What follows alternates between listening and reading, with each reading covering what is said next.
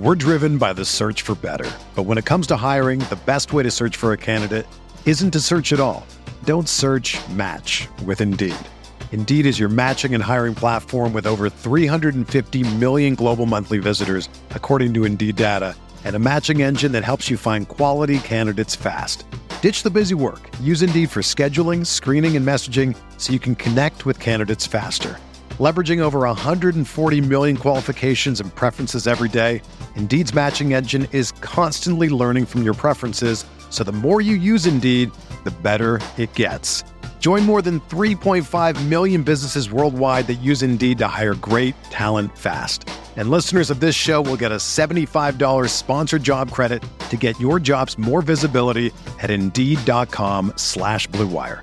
Just go to Indeed.com slash BlueWire right now and support our show by saying that you heard about Indeed on this podcast. That's Indeed.com slash BlueWire. Terms and conditions apply. Need to hire? You need Indeed.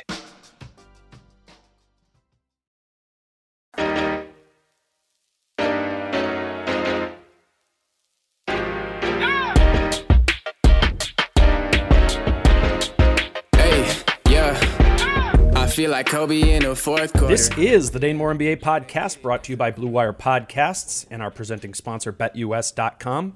Coming on a Tuesday evening. On tonight's show, I'll be joined by Brendan Hedtke of Canis Hoopus to discuss the Timberwolves charting a path to being a respectable defense next season. Brendan wrote a piece on that topic that you can check out over at Canis, and the two of us are going to work through the topics he covered in that piece. But before I bring Brendan in, I've got some quick NBA playoffs thoughts. And if I could sum those up in one sentence, it would be bet on the Nets. I was looking this afternoon at the odds for the Bucks Nets series over at betus.com, and Brooklyn is minus 420 to win that series. They're already up 2-0. If you're not familiar with betting odds, that means you would need to bet $420 to win 100, which means if you think the Nets have a greater than 81% chance of winning that series, that you should bet on them. And yeah, I mean, how, how do the Brooklyn Nets not have a greater than 81% chance of winning that series? They're up 2 0. They got to win two of the next five games. I mean, next question. Brooklyn is also only minus 110 to win the championship right now. And I'm. I'm taking that one too. Essentially, those odds say that the Nets have a 50% chance of winning the championship, and the field has a 50% chance of winning the championship. And I'm taking Brooklyn there too. On the other side of the bracket, give me Phoenix. Phoenix is plus 225 to win the Western Conference. That's the same odds as the Clippers. And the odds actually say that the Jazz are more likely to come out of the West. And both the Clippers and the Suns, they're plus 150. It's not how I see it. I think Phoenix is the most likely team to win the West. So that plus 25, which says a 31% chance of winning the conference, I mean, to me, I see value in that. So if I were to bet on this stuff, those are the two teams that I'd be betting on. The NBA playoffs are here as our NFL Week One lines. They're live for you to bet at BetUS. Great payouts, the industry's biggest bonuses, and every bet type you could dream is available for my friends over at BetUS. Join now by calling 1 800 69 BetUS or online at betus.com and get a 125% sign up bonus using promo code DANE125. BetUS, you bet, you win, you get paid. Now let's bring in Brendan. All right, Brendan Hedtke of Canis Hoopus, you wrote a great article over at Canis about kind of the, I guess, the elephant in the room of of the summer as it pertains to actual basketball with this Timberwolves team, and that's just can they ever play respectable defense? I mean, in your piece, you, you I thought it was crazy in the the part you laid out at the beginning that in 26 of the 32 years of this franchise's existence, the Timberwolves have been below average in defensive rating, which is mostly just a depressing historical stat, but it kind of highlights the more pressing issue, right? Of the fact that the Timberwolves have failed to be in the top 20 in defense in any of the six years that Karl-Anthony Towns has been on the roster. And I guess I'm just kind of sitting here with the Wolves having finished 27th in defense this past season. Brendan, is there is is there a more pressing issue that faces this team than their path to finding a respectable defense? Um, on the court, no. I think that is like the biggest thing when you talk about wanting to get into like contention for like actually being in the playoffs and like playing meaningful basketball when it gets to late April, May, June.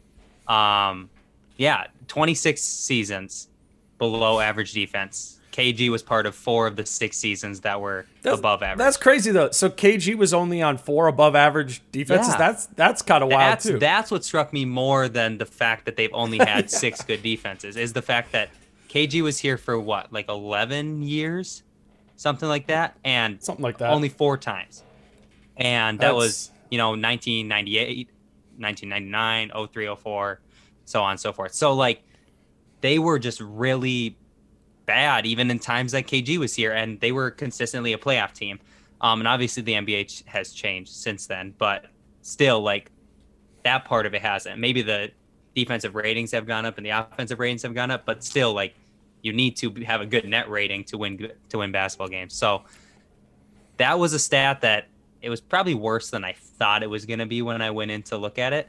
And that kind of set me up for the whole piece. But yeah, they're just consistently bad. the so so I went through just the the six KAT years, and I've definitely done this before, but just went through what they're what they've been in defense, and that's they're 27th this year, 21st the year before, 24th before that, 23rd, 26th, and 27th. So we're talking, you know, bottom tier defense every year of KAT's career, and there's kind of been this narrative, right, that it's that it's KAT's fault, um, that he he's the reason behind that, and I think that really kicked in last season in the 2019-2020 year when the defense was substantially better with him off the floor. If you look at the numbers, than when he was on the floor, but if you there are years where it has been better with KAT on the floor. It's not like he is he's clearly been a negative. This season they were the exact same 116.2, which isn't good, but they're 116.2 with him on and they're 116.2 with him off. So So he's a neutral defender, I guess, is a neutral defender in the context Of of, a bad Timberwolves. Yeah, defensive right. team. But I mean, obviously, there's a, a ton more context behind that because if you go back to basically the, the Jimmy year was, was the one year that, not that the Wolves were good defensively as a team, they were 23rd that Thibs Jimmy year, but they were substantially better with KAT on the floor that season than when he was off the floor. And I think I think that's really interesting to me, and I want to bounce, bounce this off you because obviously, you know that's a good sign. One night, 109 with with KAT on the floor that season, but you also have the fact that you know Jimmy Butler's on the team, one of the best defenders in the league. You you have Taj that that starting lineup of Teague, Wiggins, Butler, Taj, and KAT played together a ton that season. So in a lot of ways, KAT's defensive rating is kind of just Jimmy Butler's defensive rating. But at the same time, it was good. You know, KAT's part of that. He's the most integral piece of the defense on that team. So I think we can kind of like, if we want to jump off of some of that, it kind of points to the fact that when this team has had capable wing defenders surrounding him, KAT fares a lot better defensively on the floor. And and as we people point to that 2019-20 season when it was a disaster when he was on the floor, we can also point to the fact of like who was around him on the perimeter. You know, you didn't have Jaden McDaniels on the roster. You you had Covington now playing power forward, so he's not a wing defender anymore. Yeah, you have like Okogie who's who's solid there, but I guess just as I was kind of like combing through some of these numbers today, and as you know, like I think we're both, as you highlighted in your piece, piece we're both on this idea that it would maybe help if they added a rim defender next to KAT. But there's also this other side of it that's like, well, KAT can be a serviceable rim defender on his own if you have the point of attack taken care of, if you have smart wing defenders around him. So I really think that that just charts multiple paths that Gersson Rosas in this front office can kind of begin to look at this season when the, this summer when they start to be like, well, what do we need to put around KAT to make this team a good defensive group?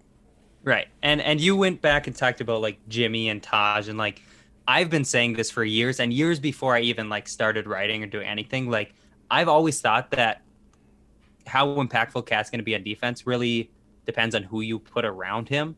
I think he's going to feed off the energy of of good defenders being around him. And I think if other people aren't trying, why is he going to try? Um, especially when he has like four guys coming from every direction because nobody can guard anybody out on the perimeter. But Uh, yeah, I think it's interesting when you think of the different paths the Timberwolves could go. They could go out and try and find the Miles Turner to play the center spot on the defense, lock down the paint, um, and be that rim protection. Or you can find a another four that can, you know, pl- protect the rim some, backside help, you know, um, and just play defense that way. And KAT's still the rim protector, but he has a lot more help. But that also depends on shoring up the wing defense, making sure that there's not a million guys barreling down every time down the floor. So, um, what do you think that they have in terms of like wing personnel already on this roster? Because everyone's quick to point to the fact that you know that's not a strength of D'Angelo Russell. It's currently not a strength of Anthony Edwards, but at the same time, it's not like there's no wing guys on on this team. Obviously, Jaden McDaniels showed out this season. Josh Okogie has has shown to be some of that. Like, how desperate is the wing part of this defensive calculation? Yeah, I think the wing part, I kind of talked about this in the article, kind of ties into that four spot. You you bring in a four, and then you're able to shift Jaden McDaniels from that 4 mm-hmm. spot to the three spot, which I think you and I both agree that would be the best use of him.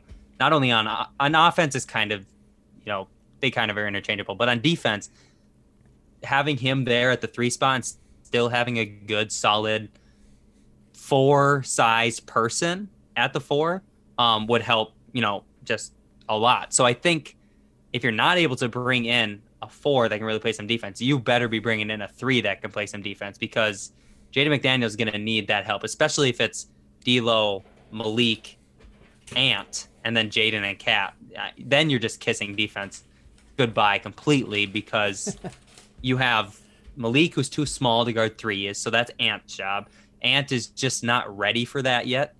Um, and D'Lo is just slow and methodical and doesn't really, you know, offer much on that side of the ball. So, yeah, I think, and that it's all going to come down to if you can bring in that four and if Jaden can play the three. I think because you have Josh. Josh is a solid point of attack defender. Um, Jarred Vanderbilt, I, I think he's restricted, but he's a free agent this summer. Yeah you can bring him back for a couple million bucks, you're good, but you're not going to overpay for him. Um, but he can play point of attack defense and guard wings too. But he's not on offense. He's going to really, really, you know, kind of you're going to punt on offense at that four spot if he's out there. Um, and he has some capabilities, but he can't catch the ball, so that really limits what he can do. Um, Josh is kind of the same way, but at least Josh is playing on the wing, and I don't know. Regardless, I don't think it's a lost cause. I don't think you have to bring in a wing. I think you have to bring in a wing or a four so Jaden can get put into a position. But I would really, really prefer for that position to be at the three. Yeah, and that could be you know part of the calculation too here because we're talking about defense, but what we're really talking about is overall net impact, right? So if there can be a positional shift within this roster of the pieces already there, where a player like Jaden McDaniel shifts to a position where he's better offensively, well now it doesn't delete the need defensively, but it becomes you know more palatable. You you put in the piece that you think that this team could make the playoffs if they're 20th in defense next season. For sure. Is that is that because that's because you would foresee them being a top 5 offense or or where like I guess how good do they have to be ever everywhere else to be 20th on defense? Yeah. So if you go ahead and look at, I outlined this in the piece, but like Atlanta finished eighth offensively, 21st defensively. Portland finished fourth offensively, 29th defensively. So I'm thinking if the Timberwolves finish, and both those teams are, you know, six seed and four seed, obviously Eastern Conference for the Hawks, maybe they're five seed, four or five, I don't remember. Either way, they were tied with four, I don't remember. Regardless, those teams were not play-in teams. Those were like in the playoffs, and they just had really not really bad defense. You know, 21st isn't terrible if you're Atlanta, but I mean 29th for the Blazers is just really bad. I don't think the Wolves are going to get up to fourth best offense like the Blazers, but I think they could be eighth best offense like the Hawks or 10th best offense. So then I think if you're looking at, you know, say the eighth best offense and the 23rd best defense, you're probably in like that play in tournament in the Western Conference. You're maybe the ninth seed, the eighth seed. So Dallas was actually more. Yeah, Dallas was actually this season eighth in offense and twenty second on defense. Uh, th- for the there's there's three teams who were fought you as you titled it good offense bad defense teams in the league. Three of three of them there's five total. Three of them made the playoffs. Brooklyn, who was first in offense, 21st on defense. Portland, who was second in offense, 29th in defense, and Dallas, who was eighth on offense and 22nd in defense. These the are using two? clean. The other two are Sacramento and New Orleans. So that's what I'm kind of what I'm kind of getting at because I, I think I would push back on your 20 number a little bit, particularly considering they're in the West. I think they probably got to slide up to call it like 16, 17, 18, something like that to be able to to make the playoffs with that level with the below average What's your definition of playoffs? Like like not playing like six and up, or eight and up, or what's your definition? there? getting into the getting into the playoffs. So I guess you could start at nine or whatever. Some Okay. somehow get your way in. I get because I'm looking at the Pelicans, right? The Pelicans this year and the Kings are two teams who were above average offensively. The Kings were 11th, the Pelicans were 12th, and they both missed the playoffs. They missed the play-in altogether, and that's because the Kings might have been 11th on offense, but they were dead last in defense, 30th. So overall, that get that makes them one of the worst teams in the league. So for the Wolves, it's like you know, if they're going to be one of, if not the worst defenses in the league, which is in the realm of possibilities without addressing this, if they don't address it this, you know, this offseason, that something like that could very well happen. And then you're the you're the Kings, which is sadly a step forward, but not the necessary step forward I think that we expect for this team. And so I think that's that's part of the concern is it's like just because you become an above average offensive team or even like a 10th offensive team, there's no guarantee, you know, that you're that you're making the playoffs. We can go back the year before that too, where it was San Antonio was 9th and 23rd. They missed the playoffs.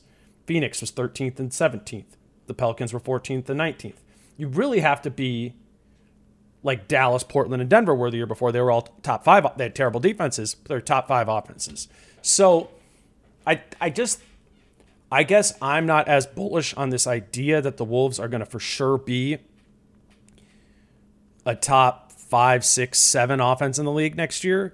So because of that, I do think that the defense is going to need to be approaching something more like league average for this team because if we look at it like even post All Star break, right? That's slicing it to the Wolves' best benefit. And they were 11th on offense, 28th on defense.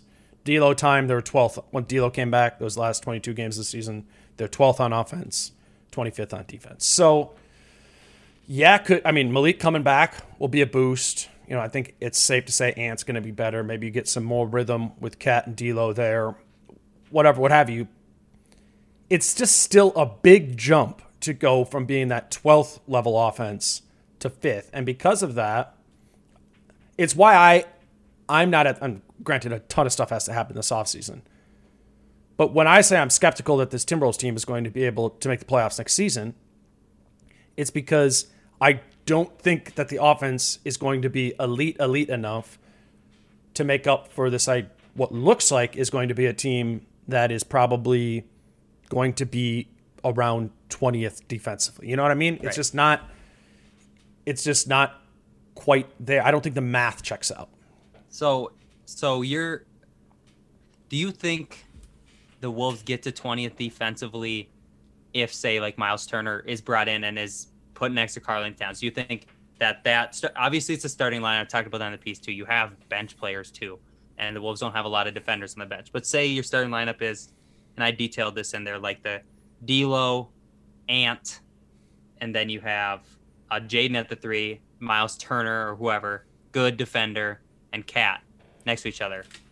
Do you think that's enough to vault them into top 20 defensively, or do you think they need even more well-rounded guys on the bench, or maybe D'Lo and Ant have to step up, or do you think that's enough to get to get to that top 20 that way? I think I think if you bring in a truly special rim protector, which Miles Turner was when he played this season, I think that will be enough to vault the team up to a average level defense.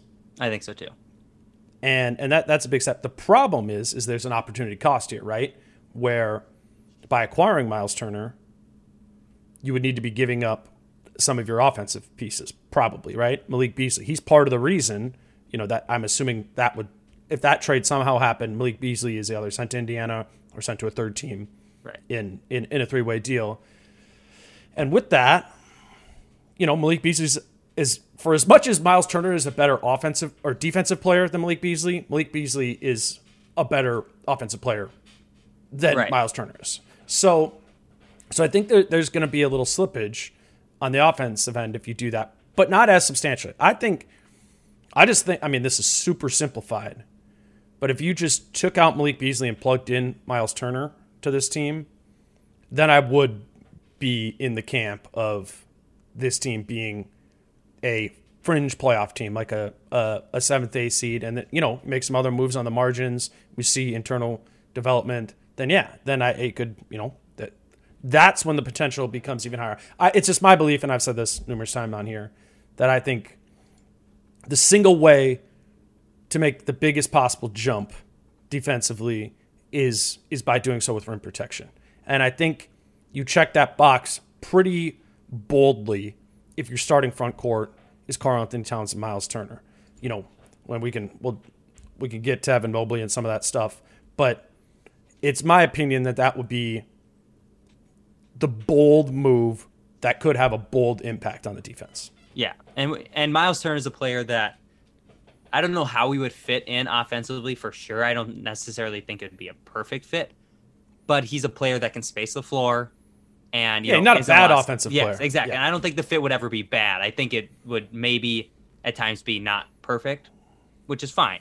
But I just think what was so cool about watching Miles Turner this season was he just kind of was like, "All right, Sabonis is our guy offensively. I like, I am not. There's nothing I can do here to get a heavy offensive usage. It's just not going to happen. So, you know, rather than whining about it, he just you just watch him play, and he that was he he went to the floor. He cared about that every single time. You know, it, it was very much like the intention that you when you watch a Rudy Gobert play defensively. Like in Rudy's head, he's like, "This is this is my job. It's also my job to play offense, but this is my main job. If I don't bring it here 90 95% of the defensive possessions, we're going to be in trouble." And and I really saw that from Miles Turner this season defensively. He was like, "This is where my bread is going to be buttered. I got enough on the offensive side. I don't have the option to be able to do that right now in this Pacers offense, but I think you saw him. I, I think you saw Miles Turner embrace the exact type of role that I think would be very beneficial for the construct of this Timberwolves team. Yeah, I, and I think Miles Turner too, like you said, he just kind of knew, you know, this was Sabonis's offense. This is my defense. It's his offense. So let it roll with that. I think he would think kind of the same way with KAT. When you know, KAT and Sabonis yeah. are they're not necessarily similar players. KAT space the floor out more, whatever. But you know, top tier big men in the league. He's like, I'll do the defensive dirty work. Let him do the offensive work. I'll get my open shots and and benefit off of it that way. Um, so yeah, I get that. And like you said, he does play with intention. You know, he I mean, he's a guy who's very vocal about wanting to be the defensive player of the year, tweeting about how it should be his award and whatnot, which whatever. But if that's how he motivates himself to play defense, like I want that guy in my team. Um, so I, I think that he would be a, a really good fit defensively and then because KAT can move his feet on on the perimeter, but also Miles Turner can move his feet on the perimeter too. So you're talking about two guys that you're not screwed if you get down the court and one of them's on Embiid and the other one is on Tobias Harris. You have you know, either one mm-hmm. kind of interchangeable. Obviously, KAT's not as good in the post as Turner, um, but he can hold his own if he doesn't have to worry about everybody else around him. So Miles Turner's an interesting one. That's one that I've I wrote a whole piece about that like last year, just the general idea of that before we really understood what this team needed defensively. Mm. Um, but yeah, I, I like that fit. That's been one of my favorite defensive fits um, to put next to KAT but then you do have two true like 6'11 seven footers taking up space on the floor so it, it would be a massive it would be a massive massive team i, I want to take a quick break here but then let's let's talk about other options because turner is kind of the the main one when you start looking at it but there are more likely than not it's going to have to be something else like that and i want to explore whether or not it's worth you know pursuing a discount level version right. of a Miles Turner. But we'll take a quick break and be right back.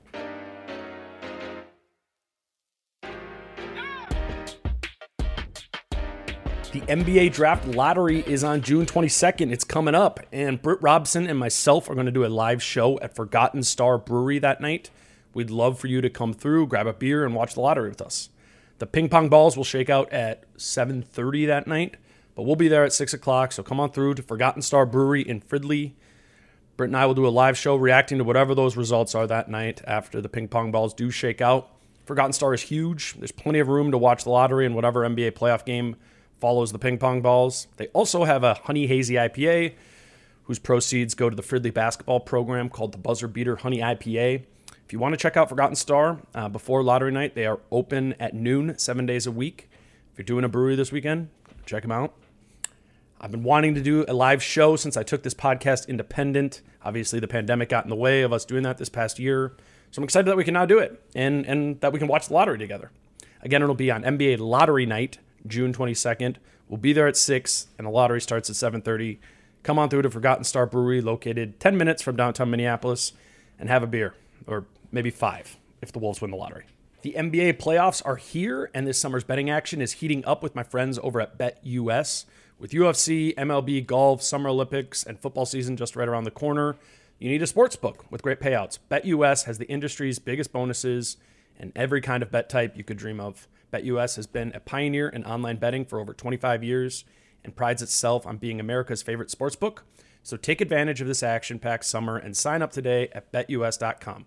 That's betus.com or 1 800 69 BetUS, 1 800 My BetUS, and receive 125% sign up bonus when you use the promo code DANE125. If you missed tip off and forgot to bet, that's no problem. At BetUS, bet live all the way up to the final buzzer. And if you think it's too early to bet on the NFL, wrong. At BetUS, week one lines are already live for you to bet on. If you care for some blackjack, spin the reels, there are hundreds of games in the BetUS casino as well. I bet at BetUS, and so should you. Join now by calling 1 800 69 BetUS or online at betus.com. BetUS, you bet, you win, you get paid. Like any good sports team, hiring the right employees for your front office is just as important as recruiting the best players for the game. That's why you need Indeed. Indeed is the job site that makes hiring as easy as one, two, three. Post, screen, and interview all on Indeed. Get your quality shortlist of candidates whose resumes on Indeed match your job description faster. Only pay for the candidates that meet must have qualifications and schedule and complete video interviews in your Indeed dashboard. Indeed makes connecting with and hiring the right talent fast and easy. With tools like Indeed Instant Match, giving you quality candidates whose resumes on Indeed fit your job description immediately, and Indeed skills tests that on average reduce hiring time by 27%. You can choose from more than 136 skills tests, then add your must have requirements so you only pay for the applications that meet them. According to Talent Nest, Indeed delivers four times more hires than all other job sites combined. If you're hiring, you need Indeed. Get started right now with a free $75 sponsored job credit. To upgrade your job, post at Indeed.com slash BlueWire. Get a $75 credit at Indeed.com slash BlueWire. Indeed.com slash BlueWire offer valid through June 30th. Terms and conditions apply. All right, Brendan. So part of this idea that that you laid out in the piece about getting a rim protector on this team, call it Mobley, you call it Turner, you call it somebody else. We can run through some names. Um, is the is the idea that Karl-Anthony Towns could handle himself at the four Right. defensively, and and be able to handle a pretty much very different job in terms of in, in terms of being a, a positive defensive player, and and with what we, we we saw from Karl for the first time in those six years, is really under Chris Finch the kind of freedom to do that, and and now people are going to kind of you know tuck some of that into the, the whole aggregate aggregated defense that they played this season. Overall, the Wolves' defense wasn't good. But what was your opinion of Karl-Anthony Towns isolated for the times when he was isolated on the perimeter guarding somebody, uh, more like a wing or a forward type player? Yeah, I think that he did he look like Jaden McDaniels on the wing. Of course, he's not moving his feet like that. He's a much bigger, you know, slower person than that. But he's I don't think he's a slow lumbering center trying to run around to the perimeter. I think he what he lacks in speed he really makes up for in his length. Um and I think he switches his hips pretty good for being a big man, which, you know, helps get some of that speed back that he might sacrifice from his just general not being that quick. Um, but I thought he I thought he held his own. I think he looked a little bit better even on the perimeter than he maybe did down on the post. I think in a on a perfect team where he had good defenders around him, he'd be a better post defender than he is a perimeter defender. But when you're talking about who he has around him, letting him run around, play defense that way, I think is the best use of him. When you talk about, so I, I'm a teacher, I studied education and like not psychology necessarily, but like human development and things like that. People, and it's really simple when you think about it. People want to do like whatever they want to do. If they want to do, it, they're going to try harder. Like I want right. to like go out and golf, and I want to be good at golf. So I'm going to go out and I'm going to practice golf, and I'm going to take it seriously and do it. KAT, you can just see he likes to run around, chase people, play defense out on the perimeter. So if that's the way you're going to get the maximum effort from him, harness that rather than trying to tame it down, tame that activity level down on defense because you can't be as I mean, you have to be active when you're playing in the post, but it's not as much like continual like running. It's like active in other ways. Um, and I think he just likes that running around a little bit more. So if that's going to get the most effort out of him, do that rather than trying to tame him down. He's going to foul less if he's guarding the perimeter too, which has been a big problem of his. And I didn't even touch on that in the piece, but I mean, he's fouls out, you know, or gets in foul trouble early, which causes him to not play as many minutes, which then tanks your offense. Um, so I think that's another way to get him to foul less is getting him out on the perimeter, not trying to block shots because he does like to to who doesn't love to block a shot. So he's got the mentality too. So I was really encouraged by his activity level, how quick he actually did look out on the perimeter. It's just something we've never really seen, right? I mean, even when him and Gorgui played next to each other, like we still didn't see it. Um, mm-hmm. So I was encouraged. I just I think know, it. I know you've talked I, about that before, but I, I I liked it. I just think it's about commitment from Karl, engaged commitment. And when you see him do that in any scheme, you know, whatever it might might be, if he is committed to the job, he's fine at it defensively. And, that, and that's, that's, what I'm saying. I I yeah. think he likes it more, so he's going to commit to it more. It, you know, and it, it's it, it's easier said than done to be engaged defensively. He wouldn't is not the first player, even of star caliber, to have waning engagement defensively. But uh, I go back to the beginning of the season, and we saw him extremely engaged in his role as the rim protector, as a drop big, communicating and you know and seeing plays develop a step ahead of when they develop, which is a prerequisite of being a solid drop rim defender. And and Karl did that when he was engaged. He did not do that at the end of the season. He lost his engagement in in that area and you know, if you if you start cutting through clips, his defense looks you can find plenty that look pretty bad when he's in in that position defensively, in that position in the scheme defensively. That doesn't mean he is a bad defender. And it doesn't necessarily mean he's a good defender either, but it means he can be in that. And the sample size of him playing the four or defending more like wing type players is smaller. But I just went through and I watched him this afternoon, his his wing isolation defensive situations. And what I saw from Karl in those was that committed engagement because he's like, all right, like you're trying to square me up, you're trying to pull me out and isolate on me. Like I am he has a pride in that. He, he doesn't want to be he doesn't want to be shown up in that. And that's what that's what when Luka gets this one, we just watched it for seven games in in the Clippers series. Like that's what Luka's trying to do. Is he's trying to pick the hole in the defense and isolate and embarrass that type of person. KAT's not about that. And I know the Wolves played the Mavs in the last game of the season. The Mavs weren't trying, whatever. So I, I, I don't know if it would have, you know, this might have been different, but the Wolves were switching out. KAT, KAT's getting isolated on Luka three times in that game. And all three times, what Luka did was choose not to penetrate into him and instead took a pull up three or took a step back three on KAT. And so as I continue to watch along with more of these isolation situations, the game previous to that was Jayson Tatum, which is a pretty you know, similar type of player. And Tatum did the same thing.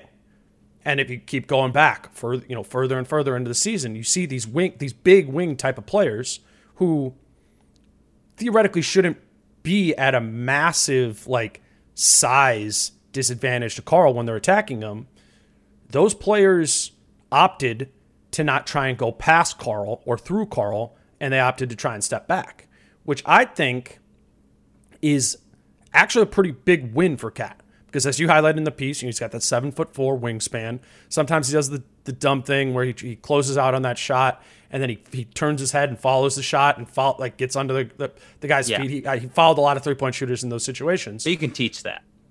You, you can teach that, and and I think that's I think that's kind of like a reps thing too. Right.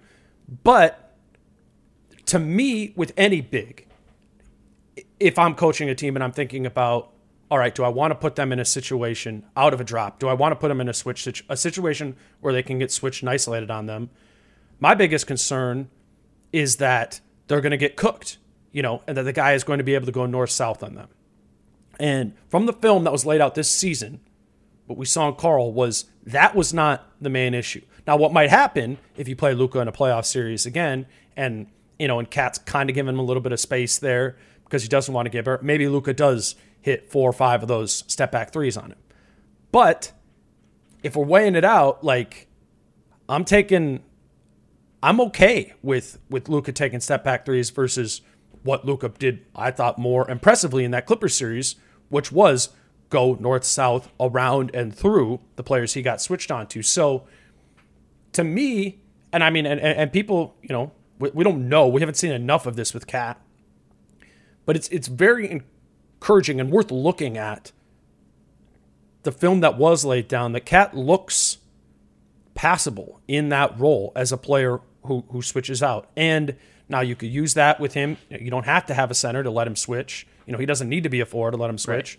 But he's going to find himself in that situation more often if they do bring in a, a a true five to play next to him or a four who's also big and can defend the rim. And there's a lot of different there's a lot of different ways that that could happen. We just talked about Miles Turner.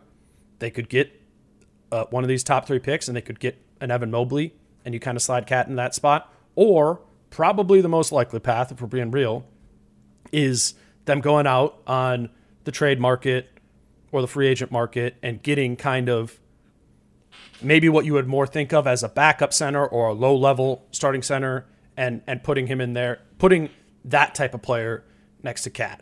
Are you of the mind that that type of center is enough? If you you know you call it a Nerlens Noel a JaVale McGee Daniel Theis Khem Birch those guys are all you know kind of that class of of big would you be all right with sliding KAT to the four if you're bringing in a five who isn't exactly a special player? I yes. Obviously, for the I, I think everything comes with a general, you know, asterisk of what's it going to cost to get that player. But um, I would love Nerlens Noel defensively for this team. I think he was great for New York, and I wouldn't be surprised if New York looks to move Mitchell Robinson and use Nerlens Noel as their rim protector going forward. Which um, I wouldn't mind Mitchell Robinson either, but he's foul prone too. So they got two foul prone centers playing next, like two of the most foul prone centers in the league. I'll, I'll roll each the dice on that one. But um, no, I think that I think it all kind of comes down to like, what are you willing to sacrifice on offense to get that defense there? Um, I think Nerlens Noel would be a fine enough offensive player. I think he plays in that low post area well enough and KAT spaces out enough to make it work. I don't think you would um, be like top tier offense that way, but you wouldn't have to play all 48 minutes that way either. Obviously, you can run KAT at the five. And I think that's the thing people, some people might not remember is like when you get that second person, if it's not like a Miles Turner who's going to get 36 minutes a game, if it's a guy who's going to get 28, you could still run KAT at the at the five for the the remaining minutes and whatnot. So I think that that would, a lot of those guys would be enough. The JaVale McGee's, the KAT or the excuse me, the Nerlens Noel, um, some of the other guys you mentioned. Defensively, it'd be more enough. ideal. It'd be more ideal if that rim protector center could also space the floor a little bit. And I guess of those free agent guys, maybe that's Daniel Theis. But but mostly, if you're trying to check both of those boxes, be able to spread the floor offensively and provide that rim defense as a five. You're not getting that for like five million bucks in free agency, right? Like right.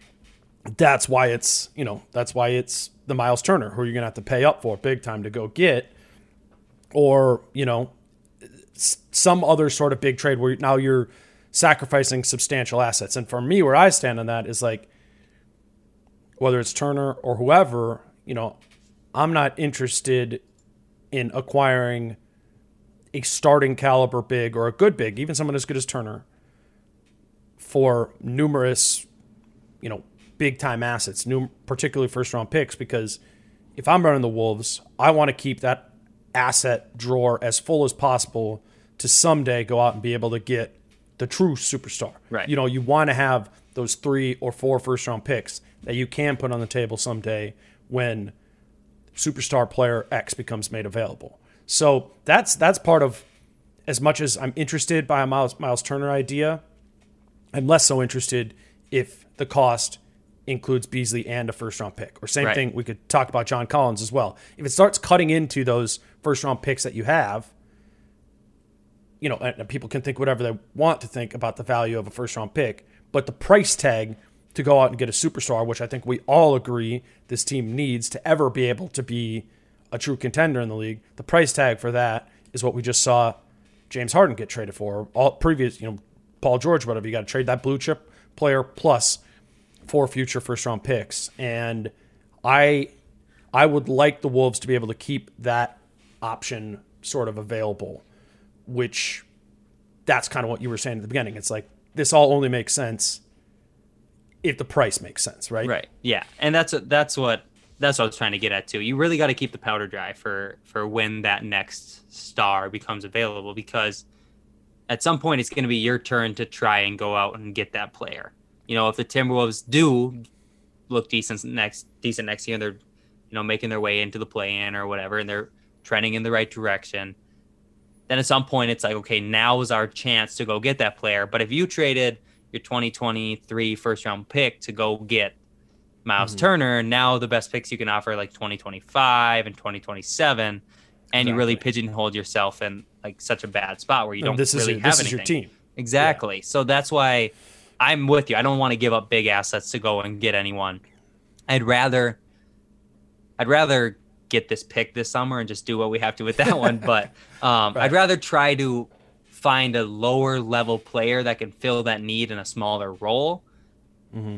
And one, just see if it works on a larger scale. You know, see if KAT at the Four works for a longer See, that's time. see, that's my only interest in like a JaVale McGee type guy is not necessarily to be the starter, but almost just in you know McGee's playing 15 minutes a game, and in those 15 minutes a game, he's playing 10 of them next to KAT, where KAT's at the four. Like we haven't even seen that. Like the closest thing we've gotten to seeing that was Vanderbilt this year, and, and Vanderbilt, you know, he's just not he's just not a rim defender in that sort of way. Like it, it isn't it isn't the big body that JaVale McGee or something would be. So I'm less interested in that free agency path.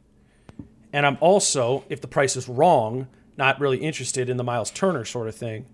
So then I think that leaves us, if it is still important to address the bigs position, the center position, now you, you start talking about players who could be pretty easily attained because they're on a bad deal, which would be like a Dwight Powell who has two years, twenty two million dollars left. Right. Is is that is that something you want to pay Dwight Powell? No, he's he's overpaid at that. He signed that before he tore his Achilles, whatever. Al Horford, who's making 20, 26 million dollars over these next 26, 27 million dollars over these next two years. Now those guys aren't. I'm not saying they aren't worth those contracts. I'm not saying they are worth those contracts. They're not. But to me, that opens up this kind of sweet and sour spot. I was gonna say sweet Right. spot, but you know what I'm you know what I'm saying? And and it opens up this opportunity where you can be like, all right, well, we can go out and get you Al Horford. We can go out and get you Dwight Powell without giving up any of those assets. And in the process, we can get off of a contract that we might not want to have. Maybe multiple contracts we don't want to have. If that's Ricky, the Wolves don't, I mean, the the whole D'Lo element, like we know that's not a great contract, but that that that kind of I think exists out of the realm of this possibilities. But you can you could throw that into the negative contracts the Wolves have on the books. I would say Culver's probably that at this point in his career or, or, or approaching that area. There, there's like a maybe. Watch right, yeah, perfect. There, there's like there's this world where I, I don't even know where I'm at at Al Horford in general, the, the whole idea of it. But what intrigues me about it is obviously not Al Horford's $26.5 million salary. It's this idea that the Wolves have also have $26.5 million of bad, quote unquote, bad salary on their, on their roster too. That if you can kind of finagle that together in a way where now OKC has Juancho. OKC has Culver, it's like, okay, we got that $14 million of burden off our books. And then maybe Ricky gets rerouted too, and, and you've re- removed that off in, in, a way as well. Now you now you're dumping 10 million onto okay, so you can obviously take that. Like I think there's a world where getting one of those bad contract centers makes sense for this Wolves team because I think Powell or Horford would probably function pretty well next to KAT in this idea that we have. Plus, it has this added benefit of all right, now we shed some players that we didn't want to have on our team in the first place. Yeah, I I love the idea of Al Horford on this team for like ten million bucks. But that's what I'm kind of talking about, right? But, it's but, like right, but but the thing is with Al Horford, basically you're committing next year at at 27 million dollars and the year after that mm-hmm. is 26 and a half but it's it's partially guaranteed for 14.5 so if you wanted to which still sucks but yeah, yeah you you could cut some of your losses and whatever mm-hmm. if it mm-hmm. really didn't work. But I don't think it wouldn't work. You just have to be willing, which the Timberwolves are never going to sign a top tier free agent, but you still want money to play with to sign your mid level guys mm-hmm. to knock over luxury tax. And we know how it all works. But I do think there's a world where, say you do, you go out and you trade Ricky Rubio. He can't go to OKC because he just got traded to Minnesota yeah, from OKC, so he'd have to be rerouted well, elsewhere. Freeway, uh, yeah. but regardless, think of Ricky, so that's 17 million. Juancho, that makes it like 24. 23, and then Culver's like 29. So that makes it just about right. So you have 27 going coming in, or maybe they throw someone else in. Regardless, those are three players you trade away. You bring in Horford, so then you have your starting lineup. You got D'Lo, Ant, Jaden, KAT, and an Al. So that'd be your five, and then you go to the bench. Um, maybe Bolmaro's here at the one. Then you would have Beasley would Beasley would still be on that team. Yeah, he'd be on the bench though. Yeah, yeah, yeah, yeah. But we're talking yeah. about the you're talking about the bench, right? Yeah. So you'd have Bolmaro at the one, I would say. Uh, Beasley at the two. Then you have I don't know. I think we got to punch out this idea that a one in the NBA, but that's I, a, that's a separate podcast. I think. Let me put it this way: I think you could you could be okay if you run a three man unit of Noel, Beasley, and Bolmaro as your one, two, three. Bolmaro can be maybe more of your primary ball handler. Yeah, I get what you're saying. And then defensively, you can run him, and he's you know he's built more like a small forward, so he can guard opposing bench small. You know, he only weighs like 180 pounds. Yeah, but he so does Jaden McDaniels, and what do we think of Jaden McDaniels as a defender? So, um, and he's got that dog in him too, where he's just nonstop hustling sure. and making all this. So like, I think he would be fine playing defense that way. Um, and it's your bench unit, so he's not going up against you know Kevin mm-hmm. Durant and James Harden. He's going up against like other guys, and then you'd have Naz Reid at your f- backup five, and then your backup four is whoever. Jared mm-hmm. Vanderbilt maybe comes back or whoever. So I think it really comes a, down to what is Al though. That that's that's right. the thing. Is it's like I, I'm mostly to be clear, I'm mostly just like pitching this as an alternative path. If that, because I because I think if if people are just thinking about bringing in Al Horford, I, I think you got people rolling their eyes right now. Where what Al's gonna be 35 next year, right? right? Like that doesn't you know that doesn't line up with this, and and it's multiple years he's got left on his deal. So it, it it only makes sense if it makes sense with Al Horford, right? And that right. and that and I just think there is an opportunity because his salary is so bad to make it make sense. And it keeps your powder dry enough where you haven't traded one of those first round picks, or you're still ready to hop on something when that time comes. And quite frankly, I think Al Horford would be better than going and getting your JaVale McGee or your Khem Birch or whatever like that. Like he's going to have a more positive impact on your team than you know than those type of guys. I, I, I feel like would. It's just this is the kind of the reality. There isn't there isn't a clean pretty path to the Wolves bringing in a five. That that makes a ton of sense. Which which means this whole podcast is probably irrelevant and, and won't happen right. at all. But that's what we've done for six years with KAT. We, yeah. That's that's the answer that has come out of the equation every single time. Is well, you know, we're just gonna we're just going to roll this this back out here with this group. We're going to go with Rocco at the four. We're going to go with McDaniels at the four, whatever. And you know, and to kind of pivot into our last thing, like that hasn't worked. Rocco and KAT were that last year where they were atrocious together when on defensively when they shared the floor when Rocco was when Rocco was playing power forward. Rocco his his the defensive rating of that pairing in 2019-20 when those guys were on the floor together was 117. KAT's worst defensive pairing of any player on the team. But if you circle back the year before, that first year Rocco got there, when the, those guys shared the floor and Rocco was playing the three under Thibs, that was KAT's best two-man pairing was next to Rocco.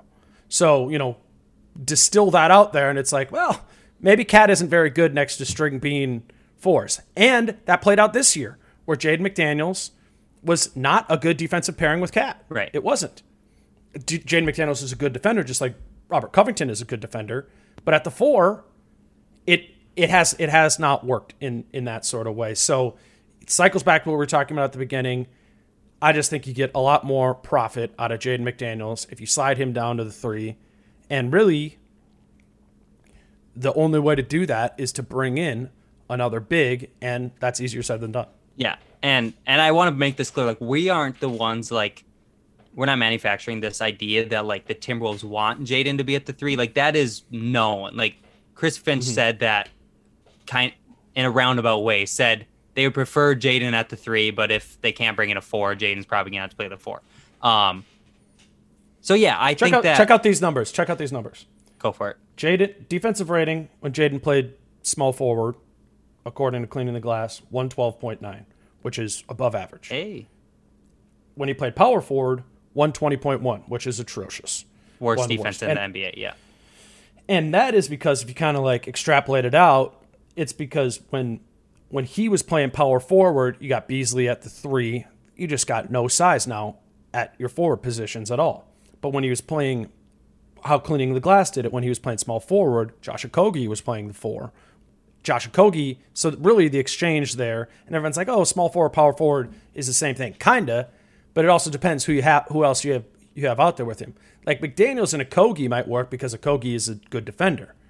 McDaniel's and Beasley, when that's your three four, when you got D'Lo and Ant at the one and two, because that's right. what these numbers are. Like that's where that's where it breaks down. So I don't know if it's McDaniel's can't can't play the four but a whole lot of things point out to me, just on the defensive side of the ball, that he would profit more, the Wolves would profit more from playing him on small forward defensively. And then obviously on offense for McDaniels, the whole realm of possibilities of what he can do skill set wise opens up a lot more. Was Jaden McDaniels a good dunker spot player this year when he was playing the floor? No.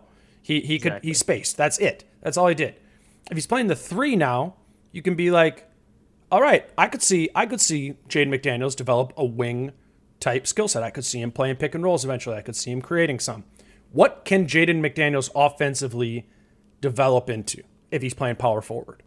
Not much. I don't think he. I don't think it's anything more than just PJ Tucker, maybe. You know, like yeah, that, it's just like... a, it's just a catch and shoot guy. You know, and for your twenty year old man, you want to put him in a slot where he can where his ceiling's higher. So there's just a ton of things that line up for me that say you got to go with McDaniels at the three. I know he kind of got pushed into it this year based on necessity of the roster, but this is the time where you renecessitate your roster and you, you adjust accordingly. And and to me, you know, bringing in another big slides McDaniels down. Like, yeah, we're gonna have to deal with whatever baggage comes from Beasley now having to come off the bench, whatever. But that that seems to me like the the more logical path to take as it as it pertain as it connects to Jaden McDaniels. Yeah, I think so too. I think that Jaden, especially when you're talking about a guy who was, he's not just like a 20 year old player. He's a 20 year old player who, like, at one point was the number one player in his class in high school, and he's always been like a high level guy. So there's always been something there to develop beyond dunker spot power forward. You know, like there's mm-hmm. always been that put the ball on the deck, operating pick and rolls. You know, you know, just being a true offensive a weapon, right? yeah. Being a wing in a six ten frame. So that's what I think. That defensively, I think it's important, but you can still switch Jaden McDaniels to guard your Lucas and whatever if he's a four. We saw it done with Jared Vanderbilt. And we saw it done with Jaden McDaniels last year. But the offensive side of the floor is like even more important that way. Plus, it helps on defense because then you get somebody with this length or more length than Jaden even. Uh, man, I would also say too. I would also say too, though it's like easier to put Jaden McDaniels on Luka or point guard X, whatever, if he's playing the three. Because if he's playing the four, and now you're putting him at the point of attack, now somebody else has to be the four is your weak side defender, right? Like, right, yeah, weak side rim protection. Like, and if that guy is Malik Beasley, good luck. That's a that's a six foot four guy. That's not even anything on. He's not. He's too small for that.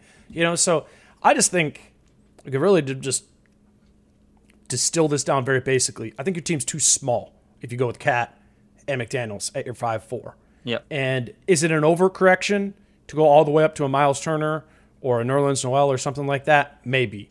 But the reason I just keep bringing it up is that we haven't seen it before. We've tried every single possible iteration of small twig ball.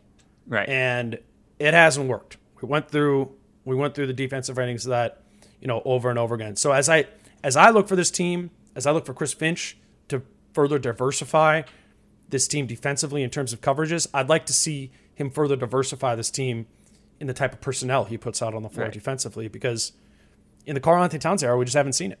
Yeah, and I, I think the other thing about bringing in a four is I trust Jaden to switch all the way down to, to a one, and he could mm-hmm. switch up to the four if he's playing the three. I don't like the idea of him banging in the post with Jonas Valanciunas if him and KAT ever get switched. So bringing in a bigger size four that can take a little more of that that force that you know Valanciunas or Nurkic or even Rudy Gobert, whoever it is, is putting down there on the block. You know that would help defensively as well, where you're not screwed if Cap doesn't find the opposing center. You know, you. What about Nurkic? What about Nurkic on the Wolves next year? So I've actually thought about Jusuf Nurkic on the Wolves. The thing about Nurkic is the spacing that he provides is not good. So it's like that, that like how much offense are you willing to sacrifice? Um, this past year, he actually did shoot 40% from three, but it was on like 0.8 attempts per game. So nobody's going to yeah. give a crap if Jusuf Nurkic mm-hmm. like went out there right. and is shooting a three. But um, he's just another name I put down on my list of trade market guys. Yeah, at the yeah. five. I, I think could, that, I could see Portland mixing it up. Yeah, I, I actually do.